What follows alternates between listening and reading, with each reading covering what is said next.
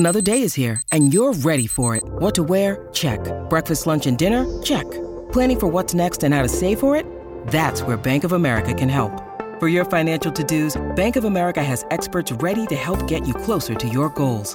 Get started at one of our local financial centers or 24/7 in our mobile banking app. Find a location near you at bankofamerica.com/talktous. What would you like the power to do? Mobile banking requires downloading the app and is only available for select devices. Message and data rates may apply. Bank of America N.A., member FDIC.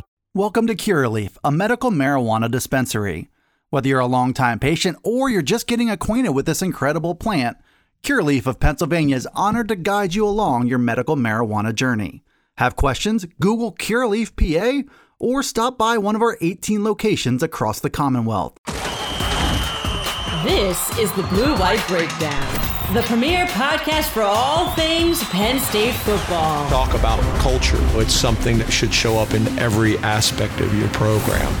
It's the Blue Light Breakdown, brought to you by PennLive. Here are your hosts, Bob Flounders and Johnny McGonigal. All right, Penn State fans, Johnny McGonigal, Bob Flounders here on March the 1st. February's gone. It's also Combine Week, the NFL Scouting Combine Week. Penn State's got a slew of talented players out there. Johnny McGonigal is actually joining us from his luxurious suite in Indianapolis. He's already having a blast. I don't even want to know, Johnny, what you're doing at night. That's between you and the rest of the media contingent, but I'm happy you're out there. I'm sure you're having a great time. What is Indianapolis like during Combine Week for the fans? It's a circus, Bob. I mean, so I drove in yesterday, got in like around dinner time yesterday, and driving in from Pittsburgh. And you're just, you walk around town. It's like, oh my God, like there's something here. Obviously, there's something going on. But it's one of those where Indy is such a walkable city, like everything, Lucas Oil Stadium, the convention center, which is where all the interviews are held. Like they're all within like a 10 to 15 minute walking distance of like all the hotels everyone stays at and all the bars everyone goes to. So there are like probably 4 or 5 bars that pretty much everyone from media to coaches, executives, whatever that everyone goes to eat and drink and do whatever. So you're just seeing people like, out and about that you wouldn't normally see. So it's a fun time, but obviously a lot of work to be done, not only for the coaches and executives evaluating who they're going to be taking upcoming here in April, but for all of us, interviewing players and stuff like that. And yeah, like you said, a slew of Penn State guys here, 7 of them total. Joey Porter Jr., Ji'Ayir Brown are the 2 big headliners, but you also have got PJ Mustipher, who I spoke to today. We're recording this Wednesday afternoon. Joey and Ji'Ayir will be talking on Thursday, so we'll be talking to them then. Brenton Strange, Mitchell Tinsley, and Parker Washington will be talking on Friday with those skill guys. And then Juice Scruggs on Saturday. I don't know if I'm going to be able to stick around for Juice. I think I got to head out of town early. But talking to those 6 guys will be really good. And looking forward to seeing how all of them perform as well. Because they're here for the workouts. They're here for the interviews. They're here for the experience. And it's a really cool one for them and a really important one at that. Yeah. Before I ask you about PJ and some other Penn State news, I have to ask you, because I was thinking about you. I was like, you didn't by any chance go to Jonathan Gannon's availability as the Cardinals head coach and heckle him as an Eagles fan, did you? No, I couldn't do that. I couldn't do that to Jonathan. Couldn't do that to myself, my own dignity. No, I chose not to do that. And yeah, I got in too late on Tuesday to pop by Howie Roseman's press conference. I actually wanted to ask him about Miles Sanders, but I wasn't able to get here in town early enough. We'll see what Miles and what his future with the Eagles and in the NFL is, where he ends up. But no, did not pop by Johnny Gannon's press conference. Did not heckle him. Did not ask him how he contributed to blowing a 10-point lead in the Super Bowl. Well, I admire your restraint. I don't know that I would have done the same thing, but I think you did the right thing. Hey, so I saw some stuff on social media about PJ, and there was some stuff on Twitter. He looks really good. He looks like he is. And I remember seeing him in July before the Big Ten at the Big Ten Media Days. He had just eaten like, a 20,000 calorie meal to celebrate passing his conditioning test. And he looked maybe a little bit bigger than he did lately. He looks good. Everyone said he interviewed great, and he was great at the podium. No surprise if you've Penn State fans know what a charismatic guy he is. But what did you kind of learn from PJ? What did you ask him? Any news coming out of that? Yeah, it's funny you mentioned Big Ten Media Days, Bob, because he was asked about, hey, you were here, in Indy for Big Ten Media Days in July or whatever it was. And he was saying, yeah, that was fun, but, this is business, that he's here. It's a business trip for him. It's an important week, important few days to get in front of those coaches. And again, not only work out, but interview. And he seems like the kind of guy who would be really good at that in terms of breaking down not only film or whatever's thrown at him, but just getting to know him. He's a stand-up guy. And so I think he'll hold himself well in the team interviews. He did well in the media interview. No surprise there at all. Asked about everything from his injury in 2021, coming back from that, winning the Rose Bowl, a lot of interest around, potentially linking up with his brother, Sam, who's an offensive lineman with the Chicago Bears, went to Notre Dame. He said he'd welcome that. He said he'd welcome going to the New England Patriots because he actually got to work with Bill Belichick pretty closely out of the East-West Shrine game in Las Vegas because the Patriots were coaching one of the teams. And, he delved into that a little bit. I asked him about, John Scott, because John Scott, defensive line coach since we last recorded, left Penn State for the NFL, taking a job with the Detroit Lions, and then his potential successor. But before we delve into that, what PJ said about John, he basically said, this is a guy who helped me along the way, through the injury, through just workouts, through, technique, everything that you would want out of a position coach. John Scott provided. And this is going back with PJ. I mean, he was recruited by Sean Spencer and initially coached by Sean Spencer before he left for the league. So yeah, he's been around for a while. He won't be around for the third defensive line coach in James Franklin's tenure. He got out, just before that, but he hopes it's Deion Barnes. And I asked him about Deion because he's a guy. He's obviously a young guy, but he's been on staff for a few years. Players love him, recruits love him. Former Penn State defensive lineman who's worked with that line pretty closely over the last few years as a GA. And PJ couldn't stop raving about him and saying, like, he actually said, like, I think Coach Franklin should hire him. Like, I think he should do that. So we'll see, if that ends up being the case. But, he's got a pretty good resume in terms, and he's got a backing, too, a lot of support. Because I put out a video of PJ saying that and breaking down why he thinks Deion could get the job. You look at the response to that, on social media, the number of people who are, liking it or whatever. And it's not. It's the players, right? It's Shaka Tony. It's, Chop Robinson, Adisa Isaac, guys from this current team, guys from the past that really want to see Deion get elevated into this role. So we'll see if he gets that opportunity. Yeah. Also, just wanted to point out, I think a lot of Penn State fans also remember Deion. He was a heck of a player at Penn State. And one of the Super Six, I think, of Penn State fans, some people remember the Super Six, that's SUPA. Six. I don't know if everyone can name the Super Six. I think I can name at least five. He was one of those guys. Played part of the. I think they came in 2012 or recruited in 2011. Played in 2012. He also played. He did play for James. Really disruptive player off the edge, and he's made great strides. Really, in the next chapter in his life, which is college football, as from kind of a different perspective as a developer of talent, as a recruiter.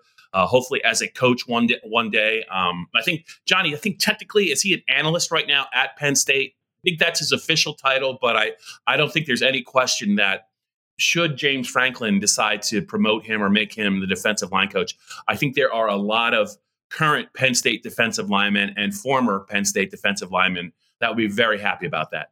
Yeah, absolutely. Yeah, Deion, he was a graduate assistant for 3 years. So Franklin hired him away from Northeast High School in Philly, where Deion is an alum, and that's where he kind of got started as a coach and as defensive line coach and a D coordinator. Hired him away from there in 2020 as a GA, and you're only allowed to spend 3 years as a GA, and so he was kind of maxed that out, and Penn State wanted to keep him, and they hired him in an offensive / defensive analyst role with it's a kind of even a longer title than that. I can't remember it off the top of my head, but so he's still on staff. There's been calls, from, like you said, former and now current players to have him get that boost up. And I think the knock against him, or at least like if any detractors against up against him being elevated, being promoted, would be that experience. Like, he's never coached in the NFL, he's never coached in the NFL. He's had like internships and stuff, but it's not like John Scott, where John Scott worked with the New York Jets for 2 years and was a defensive line coach in college for a while. Sean Spencer as well. So, but I think his age could actually be a positive when you look at a 30-year-old guy in terms of his relatability, especially on the recruiting trail. You know, I remember doing a story on him, I guess it was a month ago now, and talking to recruits in Philly. Guys who have interacted with him, not only on a weekly basis, but a daily basis.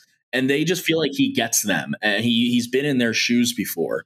And so I think Philly is a huge kind of footprint that obviously Penn State is in, but they want to expand upon. They don't want to see the top guys from Imhotep and St. Joe's Prep to leave the state. They want him to come to State College. So I think he would, obviously play a big role in that. And he's a guy that it feels like if he doesn't get this job now, he's going to get a D-line coach job somewhere in college. It would be tough if he ends up leaving and going elsewhere and succeeding elsewhere when you had him under your roof already. So we'll see. I think he's a good candidate. I do. I'm sure there's other guys out there, more experienced guys out there too, that James Franklin's going to take a look at. Yeah, we'll just have to see. Yeah, and with spring practice literally a couple weeks away, I think whatever's going to happen has to happen fairly soon. Hopefully it won't happen on Sunday night at like 9:00, but you never know. Just real quick on John Scott going to Detroit. I was just on their website. I wonder if Detroit's going to make another move. Cause I saw on the website, they have a defensive line coach and a defensive line assistant. Any thoughts on why the connection between Scott and the Lions and Campbell, I guess would be the guy I would ask about. Yeah. Yeah, I'm not 100% sure on the connection there. I was reading some stuff from Detroit, some outlets out there, and it looks like their defensive line coach Todd Wash left earlier in February to coach the D line with the Panthers. So that's a recent move, and so they had an open. John's a guy who has, like I mentioned, coached in the NFL before. I also am pretty sure his. I think one of his kids just graduated from State High. And so that could be one of those where it's like, all right, he's, they're moving on. Let's kind of move on as family. Franklin even acknowledged the fact that this is a great opportunity for him. James Franklin releasing a statement a few hours after the news broke and saying that he's happy for him. And again, great opportunity for him and his family, and he understands and all that kind of good stuff. Otherwise, been pretty much radio silence in terms of what the next move might be. There was a subtle little nugget, if you will. You know how the position coaches, after every winter workout for Penn State, Manny Diaz, everyone will post on Twitter their competitor of the day, who won the day. Of course, it wasn't John Scott tweeting that most recently. It was Deion Barnes. Again, if you want to read into that. It's one of those with spring camp coming up here. I think the 14th? It's coming up in a couple weeks. The start of camp. So they got to make a move quick, and you've got a guy under your roof that seems like it makes sense. This is the Blue White Breakdown. Welcome to Curaleaf, a medical marijuana dispensary. Everyone's journey is different, and we are honored to guide you to the best relationship with this incredible plant. Have questions? Google Curaleaf PA or stop by one of our 18 locations across the Commonwealth. Hey, it's Kaylee Cuoco for Priceline. Ready to go to your happy place for a happy price? Well, why didn't you say so? Just download the Priceline app right now and save up to 60% on hotels. So whether it's Cousin Kevin's Kazoo Concert in Kansas City, go Kevin, or Becky's Bachelorette Bash in Bermuda, you never have to miss a trip ever again. So download the Priceline app today. Your savings are waiting. Go to your happy place for a happy price. Go to your happy price, Priceline. When you need mealtime inspiration, it's worth shopping Kroger, where you'll find over 30,000 mouthwatering choices that excite your inner foodie. And no matter what tasty choice you make, you'll enjoy our everyday low prices, plus extra ways to save, like digital coupons worth over $600 each week. You can also save up to $1 off per gallon at the pump with fuel points. More savings and more inspiring flavors make shopping Kroger worth it every time. Kroger, fresh for everyone. Fuel restrictions apply. So we talked a little bit about PJ. I think you and I are only going to chat once this week, and I'm sure we'll talk Combine when you come back next week. But I just think in the last week, it's been really interesting. I saw you talk with Daniel Jeremiah.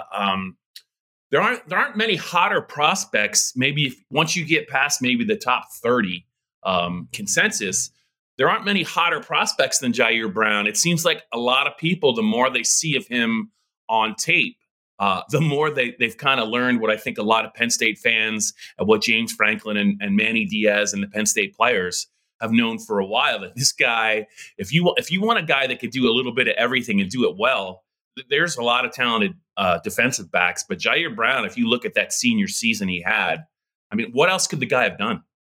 Yeah, you mentioned the Daniel Jeremiah call that happened last week. It was a conference call with, God, it was like 150, 160 reporters on that thing. And you know what? God bless Daniel Jeremiah. Thank you very much for taking the time. I we all appreciate it, because dude has so much knowledge. He has put in so much time scouting all these players. Yeah, I'm waiting for like an hour, 45 minutes to like ask one question. And I'm glad I waited. I'm glad I waited it out, because I asked them essentially like, hey, Penn State's three biggest prospects are, Joey, Ji'Ayir, and I said Parker Washington. Kevin, you basically just break those three down for me. And what do you like? What do you not like? What stands out to you? And I was expecting him to go super deep on Joey, which he did. I wasn't expecting him to pull the hey, Ji'Ayir Brown, I think is my the best safety in the draft, because that's what he said. He loves Ji'Ayir Brown. Looking at film more closely, Daniel, he put out a top 50 prospects in the draft towards the end of January. Joey was firmly in that top 50. Ji'Ayir was not. But he said since he released that top 50 that he went back and he finished his evaluation on Ji'Ayir Brown, and he will be in that top 50 whenever that comes out. Said that he just loves to watch him play, flip on the tape. He can do everything, cover tight ends. He said you see in the Auburn game what he does is a rusher, tough, physical, plays in the middle of the field. Everything we know and everything we've seen from Ji'Ayir Brown. And again, he played corner at one point. He has those skills, those ball skills. He's everything you want in a safety, and he's experienced. He's got that right attitude, the right characteristics you want in a player in the locker room, on the field. I think Ji'Ayir Brown this week too, especially again with these interviews with teams and all that. I think he has an opportunity to make himself some money here in Indianapolis, and I wouldn't be surprised if he ends up hearing his name called early on day two. He's not going to be in that first round conversation. Safeties especially just normally don't find their way there. At least it seems that way increasingly, but he seems to be firmly in that day two conversation, second or third round. Yeah, and I think deservedly so. I'm glad to hear that people have kind of caught on and seen just how good he really is and how versatile he really is. I mean, there's box safeties, there's center fielders. I think Ji'Ayir showed in 2022 he can do it all, and I think Ji'Ayir is really appreciative of what Manny Diaz did for him. I don't know if Brent Pry's defense really maybe showcased all that he can do. And I think Manny was a great fit for Ji'Ayir and vice versa. And you've talked repeatedly about, what Manny Diaz thinks of Ji'Ayir and on the field and off the field. And that should really translate well, I think, this week in Indianapolis. One guy I wanted to ask you about, because I think he's going to be at the Combine, but I doubt that he's going to be able to do anything, is Parker Washington. If he's available, I think a lot of teams and a lot of journalists are going to be real anxious to see just kind of how he's doing. I think his season ended after 10 games. I think he was dealing with maybe a lower body issue there, and to leave after 3 years. But there, a lot of people in the industry really think this kid's a special player. And if he's close to 100%, we're talking about another player at Penn State who could maybe go the second day of the draft. Yeah, no, Parker, I'm going to be interested to see, to just talk to him. I believe so. Like, I'm trying to get these days right. We're talking to him Friday morning, and he is on the docket to speak. He's going to be here. Yeah. What is he going to do workout wise? Is he going to do anything? We were talking about that injury, back in, November or December, when he ended up deciding to leave early for the NFL. And we were thinking that, hey, that injury might actually hold him back from declaring. That wasn't the case, but yeah, I'm looking forward to asking Parker just about his decision and about the injury, how he's feeling. And yeah, Mitchell Tinsley as well is another one that I think his stock has risen significantly since the end of the season. The way he finished too in that Rose Bowl with 6 catches and a touchdown, Returned to Pasadena for the NFLPA, Collegiate Bowl, and impressed scouts there and earned an invite to the East West Shrine Bowl. And so I was pretty intrigued by what Daniel Jeremiah had to say about him. He was talking a lot about his toughness after the catch, his route running, his speed, snap out of the break. He said he was pleasantly surprised with what Mitchell Tinsley put on film, and he's got an opportunity to show that again here out in Indianapolis. Brenton Strange, another one who left early. We'll see what he's able to do. And then, Juice Scruggs, I think we've talked about Juice and how he was kind of the heartbeat of that offensive line. Not the only Penn State offensive lineman, though, that's been getting mentioned out here, partly because I've been asking about him, is Olu Fashanu. I went around Wednesday morning here. The DNs and edge rushers and outside linebackers were available, and went around asked a few of those guys what they thought about facing Olu this season, and some pretty illuminating answers. So that that story will be up on PennLive, I believe, Thursday morning. So looking forward to writing that up here once we're done this podcast. I'm looking forward to reading it. It's Johnny McGonigal with Bob Flounders here on the Blue White Breakdown podcast. It is Wednesday, March 1st. Johnny is in Indianapolis, living the large life like he deserves. Johnny, one thing I wanted to get to you before we wrap this up is I just think it's interesting. There seems to be a consensus that if it's not the deepest position, it's one of the top two or three, tight end. And the reason I bring it up is Brenton Strange is out there, but in another year, people are in love with 11 tight ends, right? And he is one of them.